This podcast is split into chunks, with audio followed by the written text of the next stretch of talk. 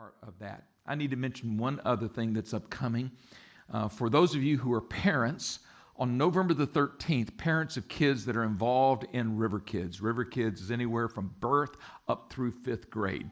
Uh, they are ministered to uh, graciously and, and, and, with amazing skill from many of our uh, volunteers and leaders under the direction of Deshelle Jordan.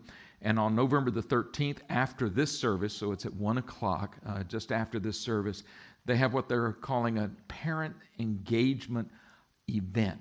It is literally a huddle, just kind of getting together, meeting some of the teachers that are facing with your kids. I don't know about you, but as a parent, I, I wouldn't just go to a church and just, you know, throw my kids into a classroom. I'd want to know the people that are talking to them and ministering to them and teaching them.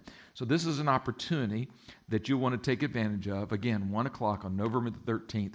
And you'll also uh, find out all the valuable family resources we also have to give you and to help you uh, in your responsibility to parent your kids.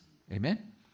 Um, I also want to make one appeal, if I may, today, and I'll just take a moment to do this and we'll get right into the message. Um, this is a praying church.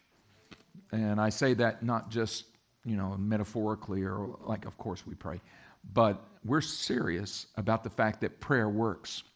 And so serious about it, that means we treat prayer needs very seriously. So when people note on the Connect card or through texting in church uh, a request for prayer, we take it very seriously and we pray over it. Uh, for several years, I've had a heart to do something that's a, a little bit more organized and focused as far as developing an army of intercessors. Uh, an intercessor is, um, we can all intercede. Now, some people have the gift of being an intercessor, but we can all intercede, meaning we stand in the gap for a need and we pray. So the Lord has recently pulled this together. Uh, thank God uh, it's answered a prayer. Uh, two volunteers uh, some of you know Barnabas and Marita, and they are the kind of the organizers, coordinators for this intercessory uh, prayer team.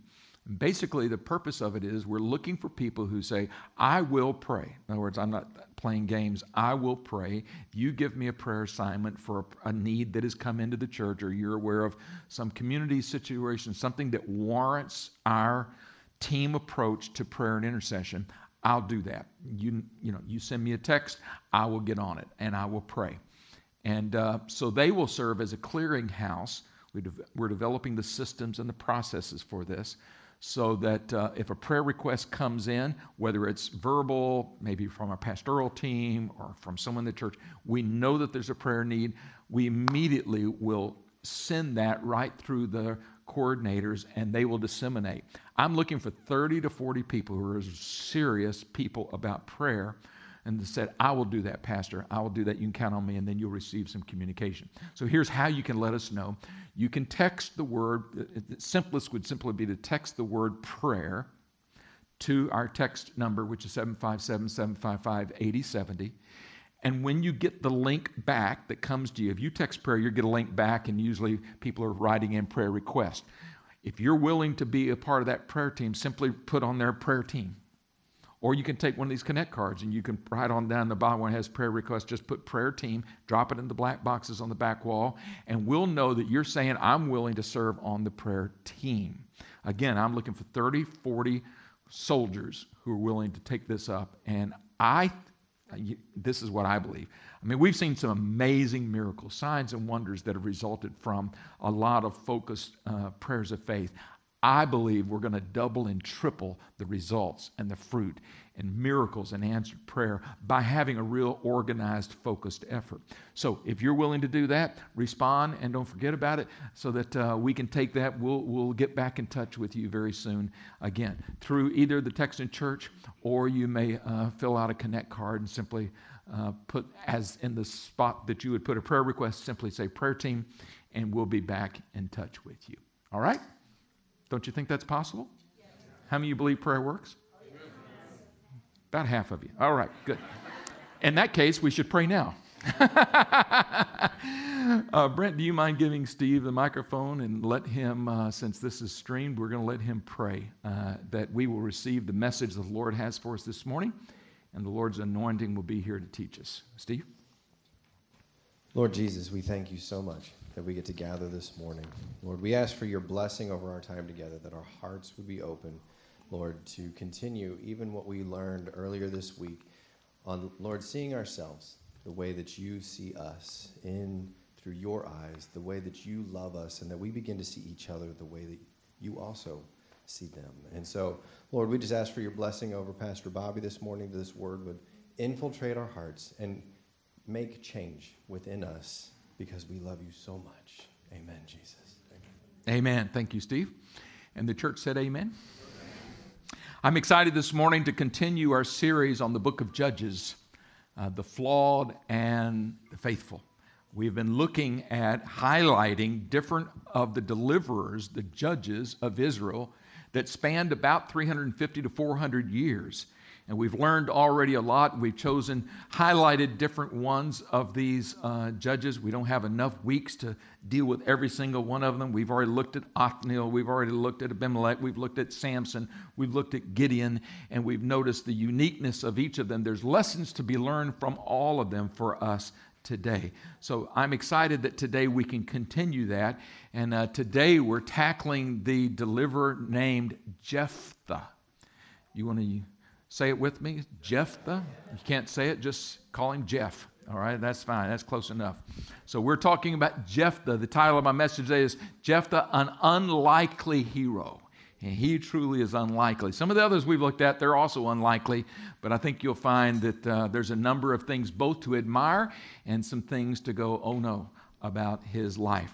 Whenever I was a young follower of Jesus, I was taught how to study the Bible in a number of different ways, but one of the simplest methods that I was taught as a young teenager was when you read the Bible, look for the following things. Number one, a promise to claim. And I color coded these, you know. Promise to claim, a commandment to obey. That's important, right? So, command to obey, an example to follow, and an example not to follow. Now, I always thought that was kind of interesting. I'm like, what? I'm reading the Bible, and there's examples not to follow. But didn't take long to learn the Bible is not shy about telling us people's weaknesses. Aren't you glad that God, through the Holy Spirit, chose and allows us to see all sides of what's going on in people's lives the good, the bad, the ugly. And God is transparent in the sense that He's showing us exactly what the reality is in some of these people. And many of them have been leaders. And how many of you know leaders are not perfect? Boy, I hope you, I need a better response than that. Leaders are not perfect, right? They're fallible. God is perfect, but his leaders are not always perfect and make mistakes. But we can learn from the errors, we can learn from their fallibility, and uh, we can apply it to our own lives. So that's what we're going to see today with Jephthah is we're going to see that he uh, did some things that are really good examples for us to follow and he did some things that you don't want to follow those examples at all. So we'll learn them together. So here's what I'm going to do. Uh, let me just describe to you in a big picture way uh, where this is located. The story of Jephthah and the related uh, information is in Judges chapter 10 11 and 12. All right? So that's three chapters, and there's absolutely no way I can cover that entire narrative with you this morning. So, what I've chosen to do is just to be a little bit selective as far as the information, but I do want you to understand the bigger picture. And so, I'm going to give you a little bit uh, from, from chapter 10 and more from chapter 11. Chapter 10 gives us the background and the, the context for Jephthah being raised up by the Lord. All right, so that's the background chapter. Chapter 11 is where we're introduced to Jephthah very closely, and we see all the narrative going back and forth, and I'll summarize the story for you in just a moment. And then in the in Judges chapter 12 really tells us about the rest of his rule and reign as a deliverer in Israel. All right? So, in our study of the book of Judges, we've learned a number of things, but one of the things I haven't called to your attention yet, but I want to today, is that in the book of Hebrews in the New Testament, chapter 11, uh, the writer of Hebrews talks about faith, right? Many times we refer to Hebrews 11 as what? The chapter of faith. It's a chapter about faith. And we see a list of lots of names. There's lots of examples given. And Noah built the ark by faith, and Moses delivered the children of God by on and on and on and on. And it's interesting to me that judges are included in Hebrews chapter 11. And they're actually listed primarily in one verse. And uh, we've already looked at some of these. And by the way, next week, uh, ladies, I know some of you have been concerned. Next week is the last of the series, and it's Deborah's time next week. All right, so just yeah, so get so y'all are excited about that. So here we go. So in Hebrews chapter 11, in verse 32, it's talking about these different heroes of faith, and it says this. The writer Hebrews says, "And what more shall I say?" I don't have time to tell you about everybody and everything that they did. So he just makes a list. He says, I don't have time to tell you about Gideon, Barak, Samson, and Jephthah. All four of those were judges and deliverers for Israel. And then he goes on to say, and about David and Samuel and the prophets. So, whenever I see that list, it causes me to pause because there are moments in the life of, actually, it's true in, in the case of Samson and Gideon and Barak, where sometimes you go, Really? How did they make the cut? How did they make that list? And it is also true, particularly with Jephthah, that uh, you have to struggle a little bit sometimes in the life of Jephthah to say that is where he demonstrated incredible faith. There it is, right there. So there's much for us to grasp and learn about the life of Jephthah, although we really have only three chapters dedicated to him. So I want to just remind you a little bit of big, the big story, and then I'm just going to summarize the, the whole narrative, and then we'll go back and, and uh, break it down with some more detail. But what's been going on so far as we've looked at the book of Judges is we find that God wants to rule his people. This is a season in which they have no king. God wants to be their ruler, but uh, the scripture tells us that everybody was doing what was right in their own eyes. Everybody was developing their own standards, their own ethics, their own morality, their own uh, lifestyle based upon what they thought they wanted to do rather than what God, uh, Jehovah, was telling them to do. And so frequently we find the, the statement made throughout the book of Judges, uh, and they did evil in the sight of the Lord. And we have also explained a cycle that takes place repeatedly throughout the book of Judges. We call it the cycle of sin, or it's the cycle of the book of Judges. And once again, we're going to see this cycle in the story today.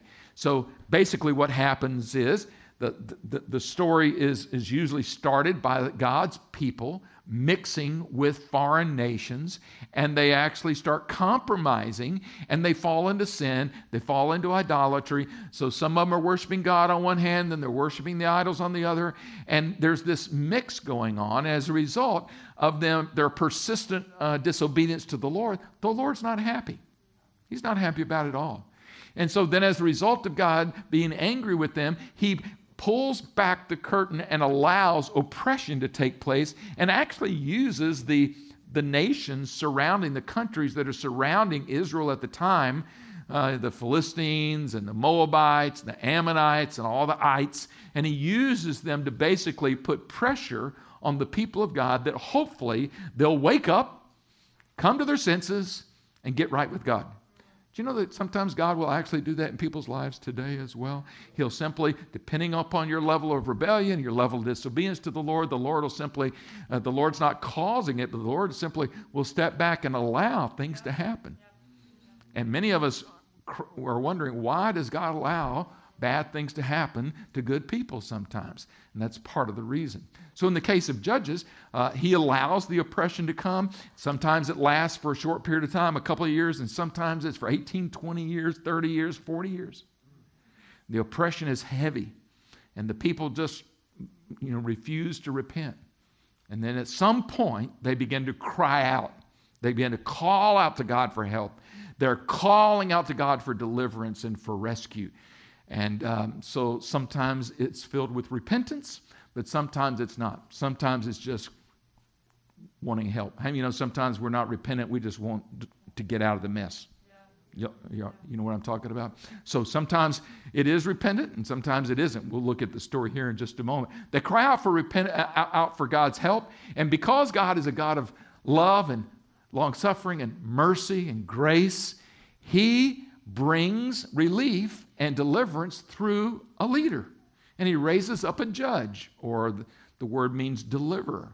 And so that's where all these different people play a part. So he raises up Samson, raises up Gideon, and raises up Deborah to be leaders to bring renewal, bring uh, usually release and relief from the oppression, but then will bring them into a place of walk with God, renewed walk with God, and there's shalom and there's peace in the country. And then guess what?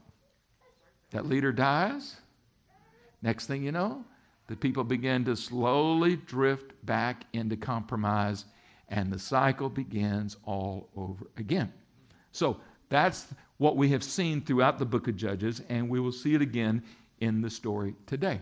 All right, so before we get to the breakdown, the kind of the details of the story, I want to give you a summary narrative. All right?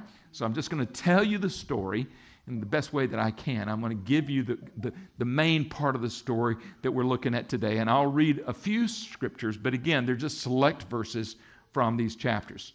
So I'll, I'll start with Judges chapter 10 in verses uh, 6 and following. Again, verse 6, again, the Israelites did evil in the eyes of the Lord. That tells you a whole lot right there, right? Everybody say again. again, the Israelites did evil in the eyes of the Lord. They served the Baals and the Ashtoreths and the gods of Aram and the gods of Sidon and the gods of Moab and the gods of the Ammonites and the gods of the Philistines. So they were serving all these idols. And because the Israelites forsook the Lord and no longer served him, he became angry with them. He sold them into the hands of the Philistines and the Ammonites, who that year shattered and crushed them. That's heavy oppression, isn't it? it crushed them for 18 years, they oppressed the Israelites on the east side of the Jordan in Gilead, the land of the Amorites. And then verse 10. Now, now watch. We're going to see Israel cry out for help. Watch this. Verse 10. Then, so you got 18 years of this going on, right? Then the Israelites cried out to the Lord. We've sinned against you, forsaking our God and serving the Baals. And the Lord replied, When the Egyptians, the Amorites, the Ammonites, and the Philistines, the Sidonians, and the Amalekites, and the Maonites oppressed you, and you cried to me for help, did I not save you from their hands? But you, fors- you have forsaken me, and you have served other gods. Watch this. So I'm not doing it again. So I will no longer save you. Go and cry out to those gods that you have chosen. Let them save you when you're in trouble. That's pretty straight, isn't it? Now, I, this is just fascinating to me. Watch verse 15. But the Israelites, this is how they replied to that. But they said to the Lord, We have sinned. So Back there in verse 10, it simply said they, they write, they, they cried out to the Lord, said, We've sinned against you. But now there's like, this is something deeper. Uh, I think this now has more spirit of real repentance in it, more brokenness. But the Israelites said to the Lord, We have sinned. Do with us whatever you think best, but please, please rescue us now. And then verse 16, I like this. Then they got rid of the foreign gods. They got rid of the foreign gods among them and they served the Lord. So, what's happening? So, they cry out for help, says they realize that they had sinned. Then the Lord said, That's it, I, I'm done. I've reached the end. Uh, I've just reached the end of my patience, my long suffering nature. And so, no more. You go get help from those idols. And then they once again said, We have sinned. I think this is a deeper, much deeper level of, of brokenness and repentance. And, and, and they said, But Lord, do whatever you see fit. You know, what they're basically saying is, We deserve it. But we really do need deliverance, and we know that you can give it. And then I like the fact that they put action to their prayers. A lot of people say, I'm sorry, I'm sorry, I'm sorry. And then there's no change, there's no lifestyle change. Repentance is the change of attitude, change of direction. But there's something that the scripture calls the fruit of repentance. The fruit of repentance is when there's actual lifestyle changes, there's actual results that are the result of a change of mind, a change of direction. And they began to put away the foreign gods and began to serve Jehovah again. Now, watch this? The last phrase of verse 16. And he could bear Israel's misery no longer. This reveals to us such the tenderness of God's grace and his long suffering. So here he's the one that said, you know, I'm, I'm done. You just go ahead and seek the other gods for help. And they once again uh, asked for asked for deliverance, and then they started serving God. They got rid of the foreign gods, and then it said the Lord just said, "I can't stand this. I can't handle watching my people, my chosen people." I can't stand watching the, the misery. How many of you know you sin? There's a, we've talked about it before, there's a high price for sinful living. Yeah.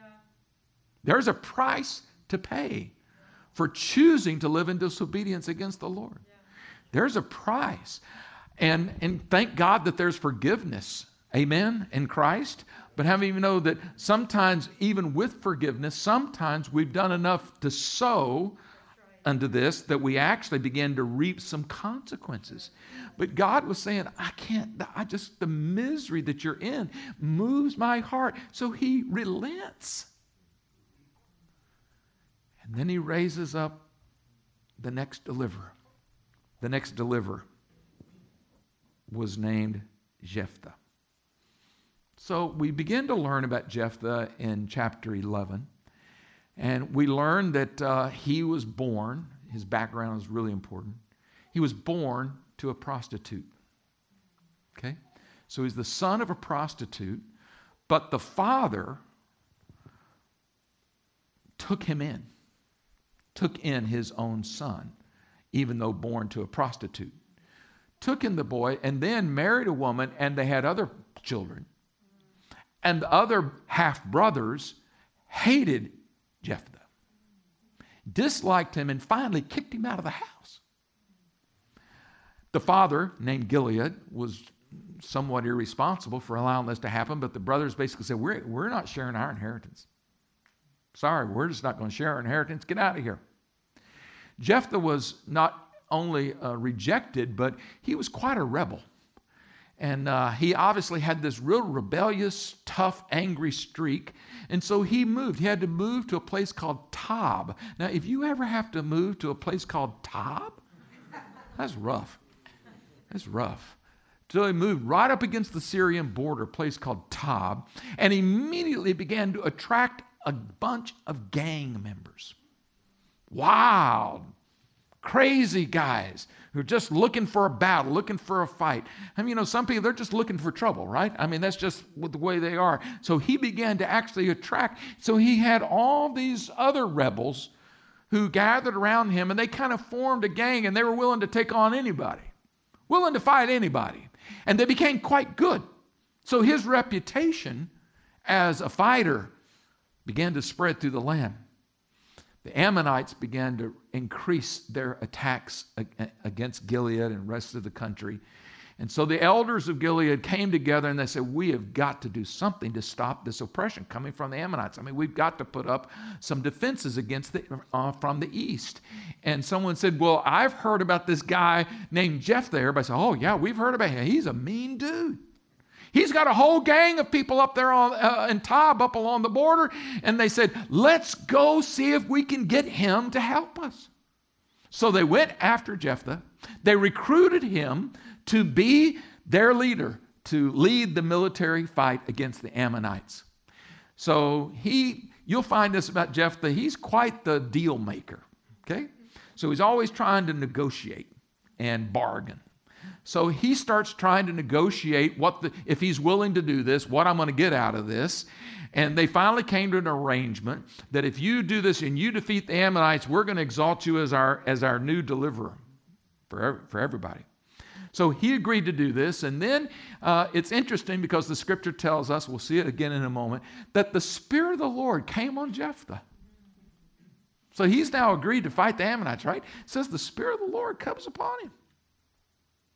And then he goes to the Ammonite leaders and he starts having conversations with them, uh, trying to negotiate a settlement to where they didn't have to fight. Well, they wouldn't agree to it. And so he then, I, I think, his confidence got shaken a little bit. And as a result of the shaken confidence, he decided, I need to make a vow to God. I need, I need to make sure I've got God's help. Well, that's a little strange to me because it said the Spirit of the Lord's already come upon him. Look, when the Spirit of the Lord comes on you, you know it. The Spirit of the Lord already come on him to do what was necessary to win. And he's a little shaky now. And so he begins to make a vow with God. The agree- a vow is an agreement, it's a promise. There's nowhere in the Bible that it says to make vows. There's never, ever any scripture that says, you know, if you want this, this, this, then make a vow to God. But he did. And he makes this vow that's very strange. And the vow was this Lord, if you give me victory over the Ammonites, he said, when I go home in victory, go back to my home, my house, whoever walks first out of the house, I will consider a sacrifice I will sacrifice them to you. How many of you think we got problems coming? He makes this vow to God and then he fights, right? And he does an amazing job. They conquer the Ammonites, wipe out, devastate 20 villages. And as a result, guess what he's doing now? Now he's going to go home. So he begins to make his way back home. He had one daughter, single, young. And when he comes up back home, I think he's probably forgotten about the vow. He's not in touch with it at the moment because he made this vow foolishly. When he walks up, who walks out of the door first? The daughter. He never thought that his daughter would be the first one out of the door. Surely be a servant or an animal or someone, not his daughter. She comes out. She doesn't just come out, she's heard about the victory by now. She comes out dancing with a tambourine in her hand. She comes out, immediately it hits him. Oh, no! Cannot believe I made this vow. And he tells her of the vow. She immediately says, Dad, if you made a vow to God, you got to keep it.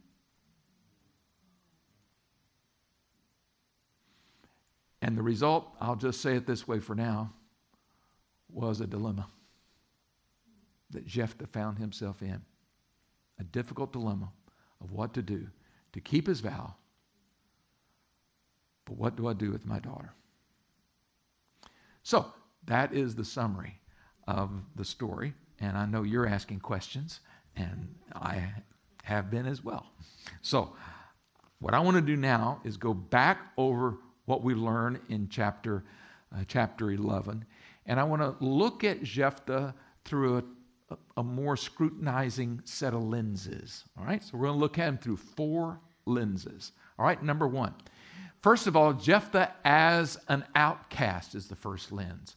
Jephthah as an outcast. As I, already explained to you, he was the, the, a child born out of a immoral, adulterous relationship between his dad Gilead and a prostitute, right? All right, so let me read to you from chapter 11, verse 1 through 3. Jephthah the Gileadite was a mighty warrior. His father was Gilead. His mother was a prostitute. Gilead's wife also bore him sons, and when they were grown up, they drove Jephthah away. You're not going to get any inheritance in our family, they said, because you're the son of another woman. Today, the language would be a little harsher than that. but simply says here, they said, Because you are the son of another woman. So Jephthah fled from his brothers, and he settled in the land of Tob, where a gang of scoundrels gathered around him and followed him. He became their leader. Well, I want you to stop for a moment and think about what's happening here. His mother was who? A whore, a prostitute. And yet the father, kudos to him, he adopts this son to be his own. But he lives with the shame of his past.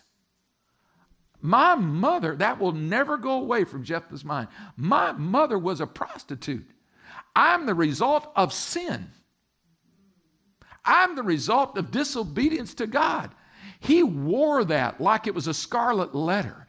He knew he was an outcast from the moment that he was aware of anything. And then, next thing you know, his father marries a woman, they start having children, and he never got along with his brothers. They were always fighting, always had conflict. They always treated him as an outcast and a reject. He was rejected socially. He was rejected relationally within his own family. He lived with this idea of I am, I am, I've got a mark against me in life. I have a disadvantage. I've been marginalized. No one understands my pain. No one understands what I'm going through. He was an outcast. How many of you know that many people still to this day in their own lives live with some kind of a stain from their past, of shame or, or something, regret, or something that they continue to walk and live, and it affects their thinking, it affects their behavior, it affects much about them. That is what Jephthah went through. Your heart has to go out to Jephthah for this reason.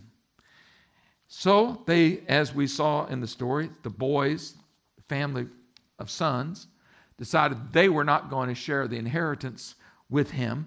And so they cast him out and sent him away.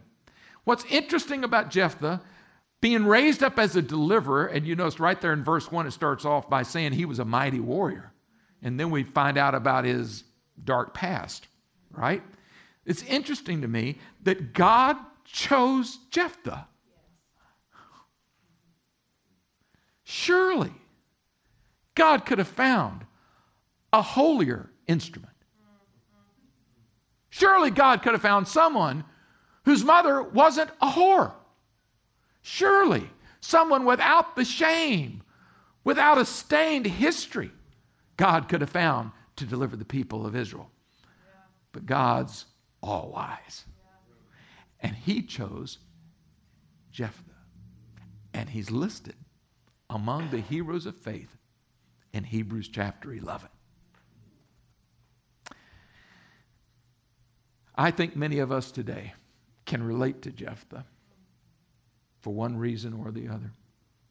Not just in his past, but even his current activity. The moment he goes to Tob, he begins to attract the undesirables. How many of you have had a child that has attracted the undesirables? How many of you have attracted scoundrels around you because of your lifestyle choices?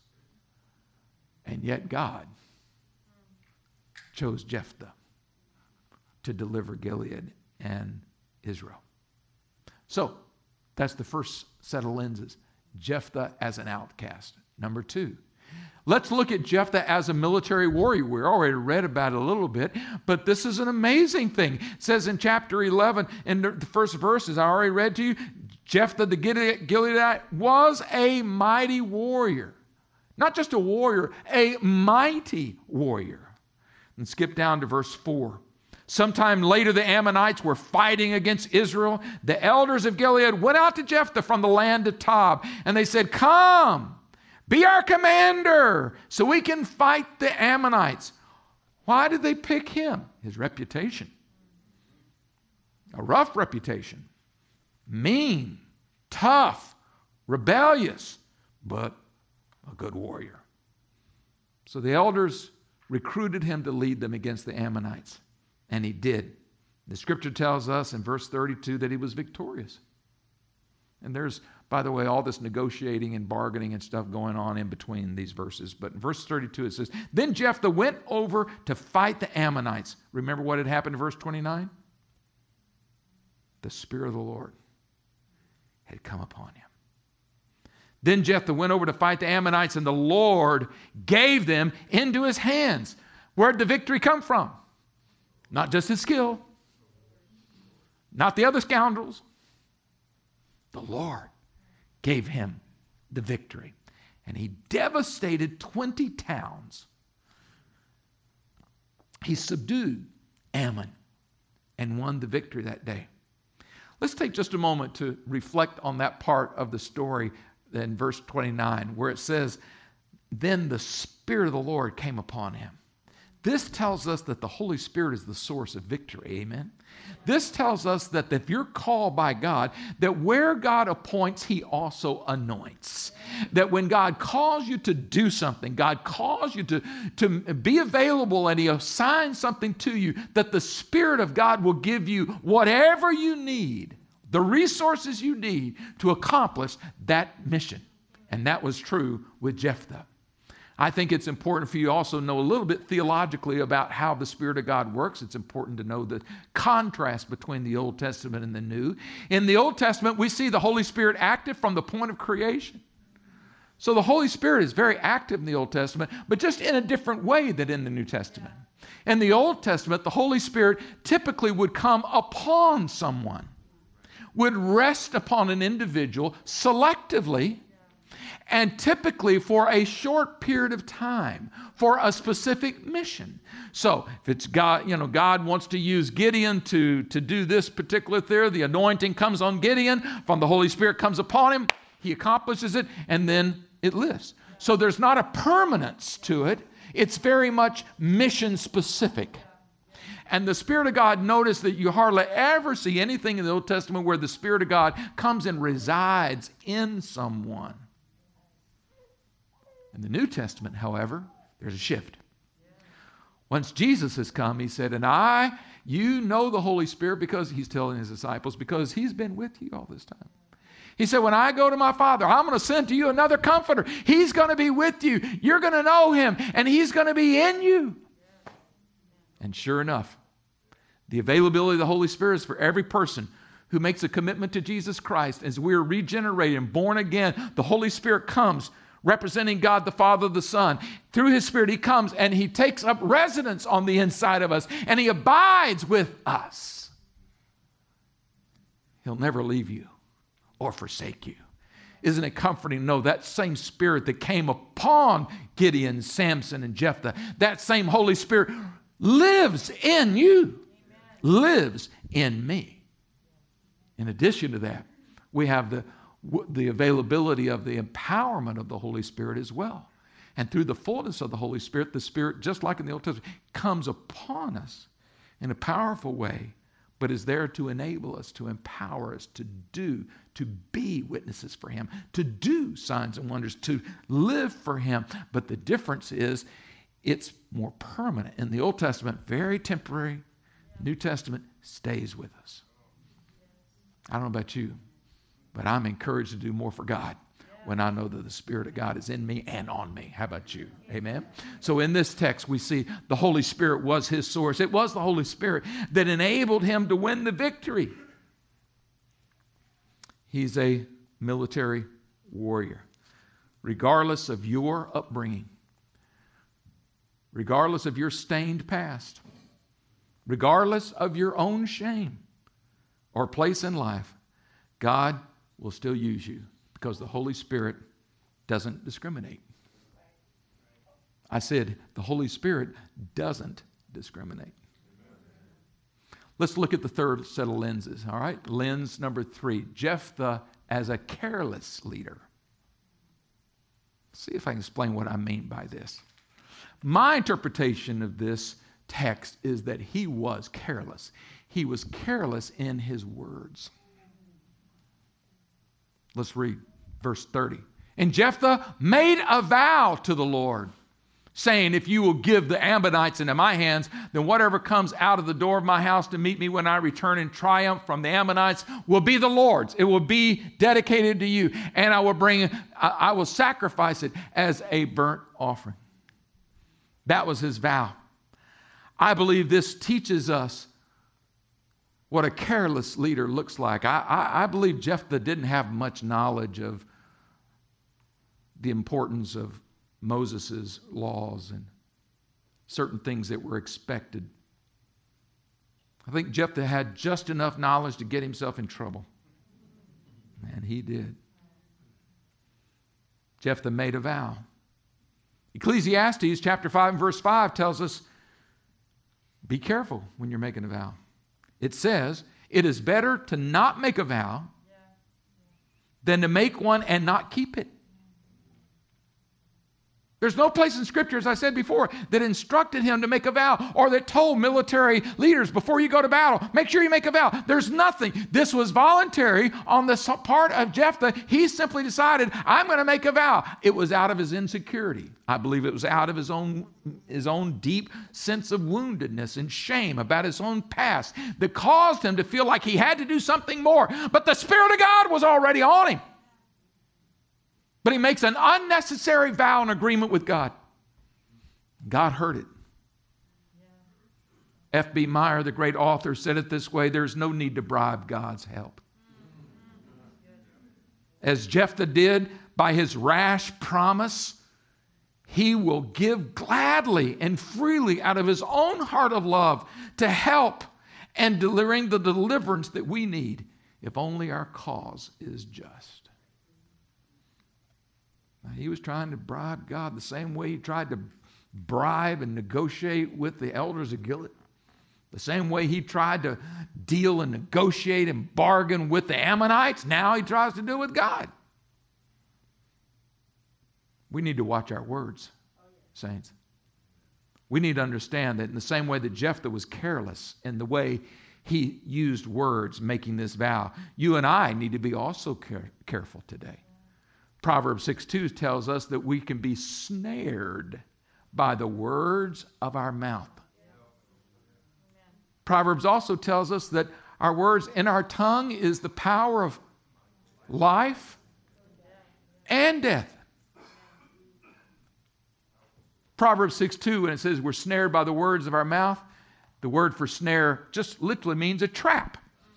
In the Spanish Bible, it uses a word that depicts like a lasso, like a lasso that you would use to snare uh, an animal, to capture an animal. That's the same word that's used in the Spanish rendering. The truth is that we can be snared by the words we speak. How many of you know that usually what gets us in trouble the quickest is something we say? How many of you have ever said something to someone, a friend or an acquaintance or somebody, a neighbor, or somebody? You said something, and 30 seconds after you said it, you went, mm.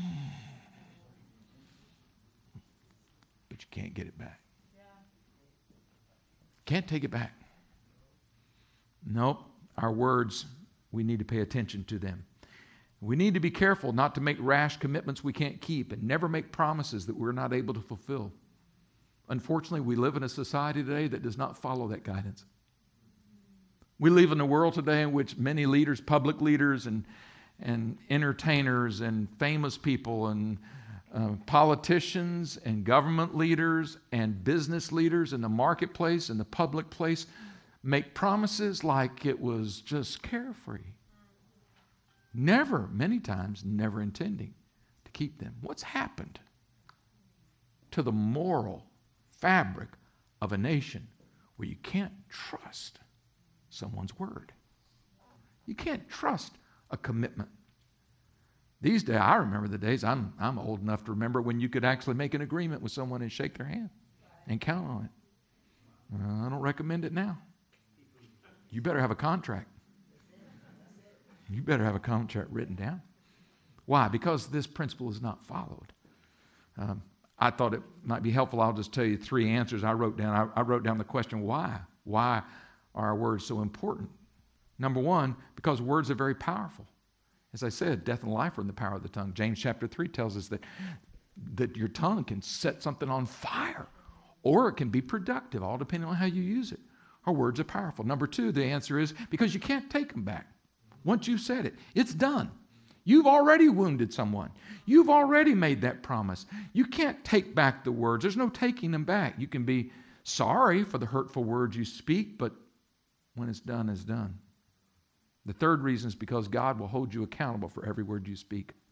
Matthew chapter 12 tells us and one day we're going to have to give an account for every word we speak.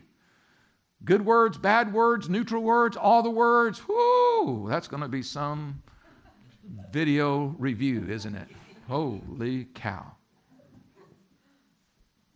I think the best answer is that we ask the Holy Spirit to help teach us how to watch our mouths and learn not to make rash verbal commitments. So, we see Jephthah here, not as an example of faith, in my view, right here, but we see him as a careless leader. Let's go to the last lens. Might as well end this on controversy.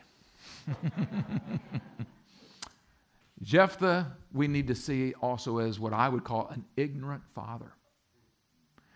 Remember what I said? He's the father of one daughter, single. Most historians believe probably a teenager because that was the marrying age in those days.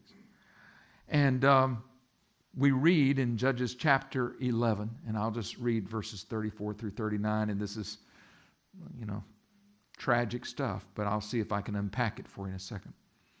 When Jephthah returned to his home in Mizpah, who should come out to meet him but his daughter, dancing to the sound of timbrels? She was an only child. Except for her, he had neither son nor daughter. When he saw her, he tore his clothes and he cried, Oh no, my daughter, you have brought me down, and I am now devastated because I have made a vow to the Lord that I cannot break. Verse 36 My father, she replied, You've given your word to the Lord. Do to me just as you've promised. Now that the Lord has avenged you of your enemies, the Ammonites. This is quite a godly girl. I'm impressed with her. We don't have much more about her, but I'm impressed. But grant me one request, she said. Give me two months. So before this dedication takes place, give me two months to roam the hills and to weep with my friends because I will never marry. He said, You may go. And he let her go for two months. She and her friends, she went into the hills, and they wept and grieved because she would never marry. After the two months, she returned to her father, and he did to her as he had vowed, and she was a virgin. Okay, so here we find Jephthah returning to Mizpah, his home. News of the victory had already spread like wildfire. The daughter already knew it was time to celebrate. When his delighted daughter heard that his father was outside, she couldn't wait. She ran out and she was the first to go out of the door. I suspect he had forgotten. By this point, he was caught up in the victory, caught up in the moment, forgot about the vow. But the moment he saw her, it all came back. He broke.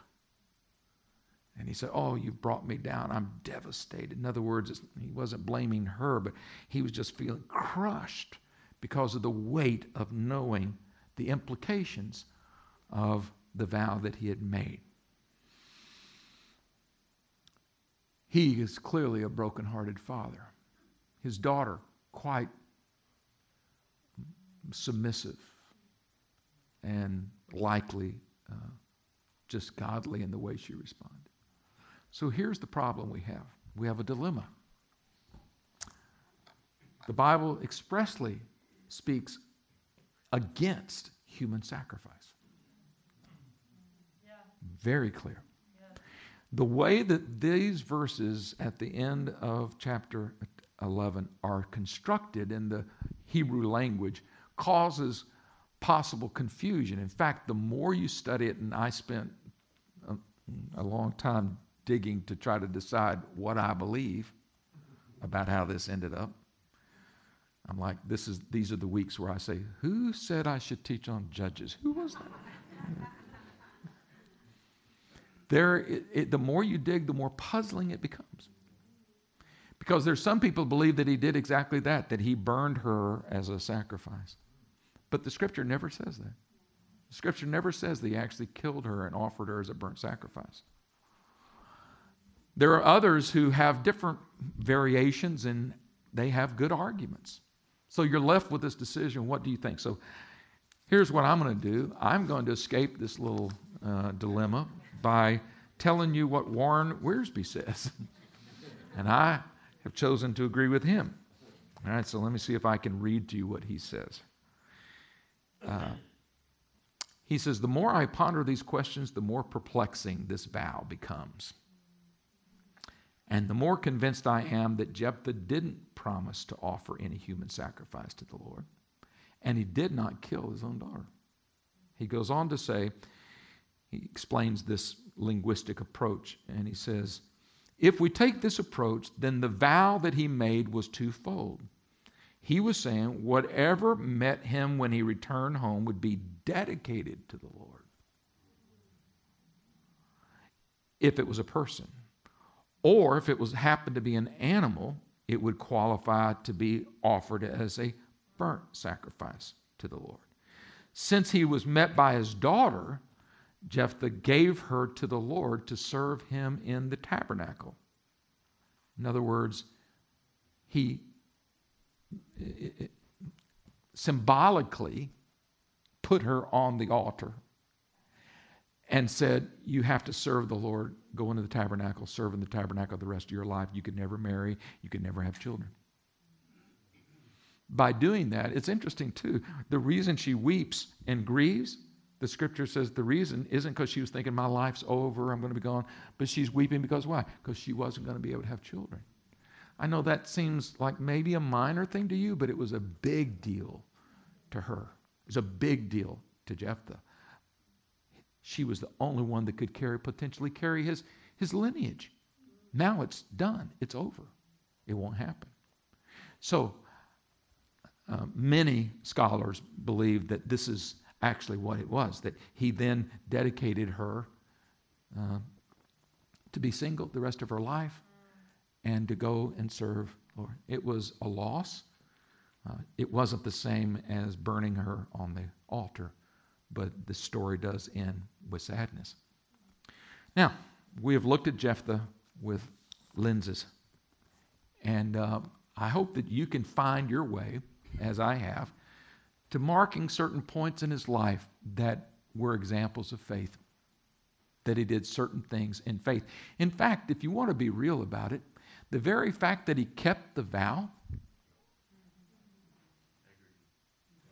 speaks of a faith based character. He could have simply said, The heck with a vow, who cares? But out of his faith towards God, he wanted to honor the vow. By this point, he realized, I've already made the commitment. How many of you have ever made a commitment and then you realize that you're in trouble, but you went ahead and kept it anyway because of your integrity? Hopefully, some of you can relate to that. Here we have a man who, out of his faith, to be used by God. He had faith to be used by God. He had faith for, uh, to, to be used in a military sense. Faith that helped him to some degree to overcome his past. And now to deal appropriately in a very uncomfortable, compromising situation with his only daughter. Would you stand with me?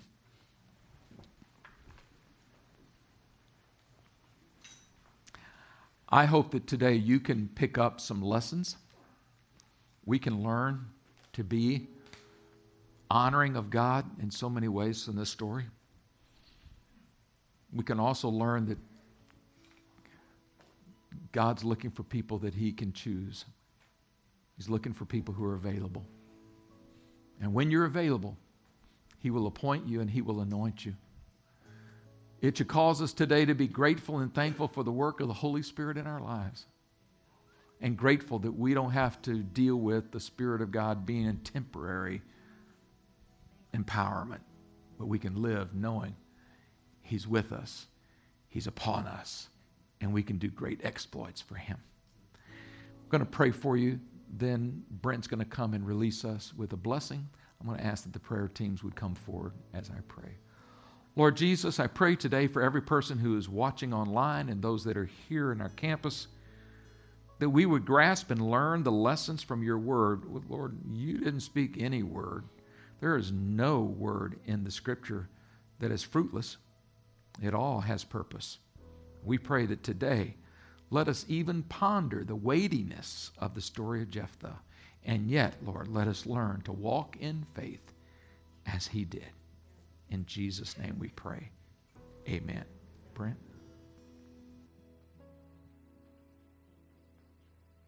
Would you look up at me as I bless you? The book of Romans says, Romans 14 says that the kingdom of God is righteousness, joy, and peace. So I bless you today with the righteousness of Christ, covered in his blood, and dwelled by his spirit, empowered by his spirit to be who God's called you to be, to walk out as God called you about, as salt and light in every place you go. I bless you with the joy of the Lord. Scripture says that the joy of the Lord is our strength. I bless you with the peace of God. May the peace of God that passes all understanding, may it be a guard about your heart and mind in Christ Jesus. I want you to know today you are the favored of God.